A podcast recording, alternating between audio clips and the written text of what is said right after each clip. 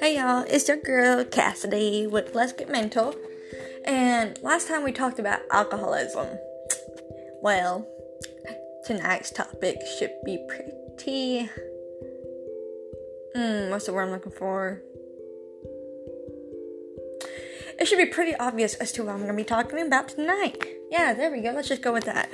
Um, the lovely topic is about cannabis also known as weed, pot, ganja, MJ, Mary Jane, marijuana, loud gas, mid, devil's lettuce, etc., etc. You know, you get that. and for those who don't know, which, I mean, I'm pretty sure everybody knows what that is, it is a psychoactive drug, quotation mark on the drug part. A, well, it's a psychoactive quotation mark drug herb. Um, and people will misuse it as I like to put it, to get high off their butts. And when usually when they're high, stoners are quite forgetful and not all there. Um, what causes the highness is that it's THC in there and CBD, and there's some other stuff up in there, but it's a lot more. So I'm just going over the main parts. THC will make you high. Um, and CBD is, you know, the the part that gives you the medical benefits without the high.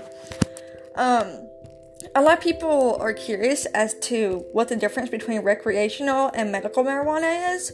Um, I even wondered this myself. So the other day, I you know I did some research and whatnot, and come to find out, recreational um, weed is mainly THC, so it's mainly made to get you high, while medical marijuana is mainly CBD and with very little THC. So it'll help you without getting you high. Which I found so weird because, like, at first I'm thinking, I'm like, isn't weed like weed? It's like, what? What's the difference? Because, like, one of my aunts, she's on medical marijuana, and I asked her, I'm like, does it get you high? She's like, oh no. And I'm sitting here like, wait, really? Weed that doesn't get you high? Okay. Um, okay. And also, like, y'all, oh my gosh, as I was doing all this research and everything, I never knew cannabis could be so freaking dangerous. Like, I knew recreational could be like super dangerous because you don't know what people are putting in that and you don't know if you can trust the people you're getting from, etc., etc. But like, that's not even what I'm talking about this time. Like, or you know, right now. What I'm talking about is like, there's literally cons to smoking, inhaling weed, and to smoke and stuff like that. Um, and also something. I mean, I think I kind of kind of figured this would happen. I kind of didn't really know. I don't know. It's just like I knew if you have psychosis, you can't like smoke weed because you know it'll make your symptoms worse. What psychosis is, if you haven't listened to my um, one of my older podcasts, psychosis is like hallucinations and stuff like that. Um, but yeah, this smoking weed is linked to some mental illnesses, um, though they claim to be temporary, but still, you know. And in the long run it increases the chance of you know problems. Um, it causes temporary hallucinations temporary paranoia. Now i'm not saying it's going to be like that for everybody but with all the studies that have been done this is what popped up you know? Um, also yeah i already went over that worsens, worsens the symptoms of psychosis schizophrenia blah blah blah and it causes obviously obviously it causes short-term memory loss. We all know that because i mean you can like be at chick-fil-a or taco bell and just be waiting in line and you got a stoner who obviously smells like weed and he's just going uh i want uh no i want and they just take their sweet time. And i'm sitting here like good lord close your eyes and pick one. But um people who smoke a lot they test positive for lower dopa- bleh, dopamine release, which is a natural um, chemical in our brain. You know that gets us, you know, like keeps us healthy. I guess you can say something like that.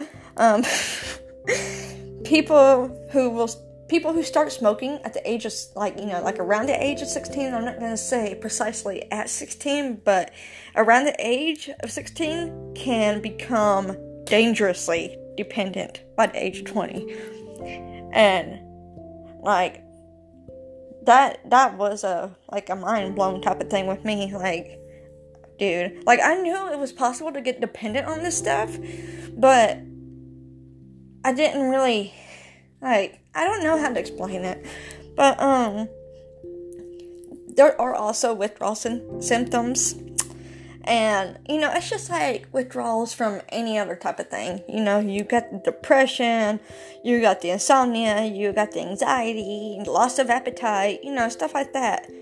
Um, and here's what here's what really, really got me. Okay like, y'all are probably gonna be like, shut up, you are lying about this one part. I kid y'all not. This was in the research I've done, and I went over a lot of different research type of things.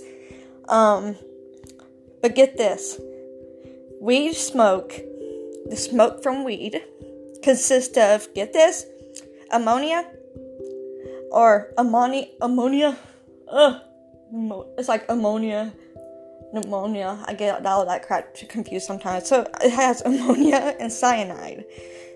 Two dangerous, life threatening chemicals, which is not good. Um, if you're at risk for heart problems or if you're pregnant, they really, really, really, really, really urge that you don't smoke weed.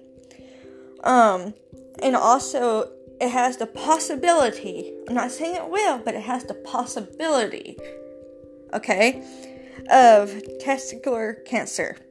For those who don't know what that is go ask your parents because i don't feel like discussing that type of thing on here. Um but yeah like that that was like the cons of it. And the pros of it are you know the medical the pros of the medical i'm not going to talk about the recreational because obvious reason. Medical, okay, the pros for that is, you know, like pain relief, um, helps with anxiety, depression. You know, it helps more than recreational. Some people will be like, oh, the THC helps me, blah, blah, blah. No, no, honey, it really doesn't. I, I promise you it doesn't.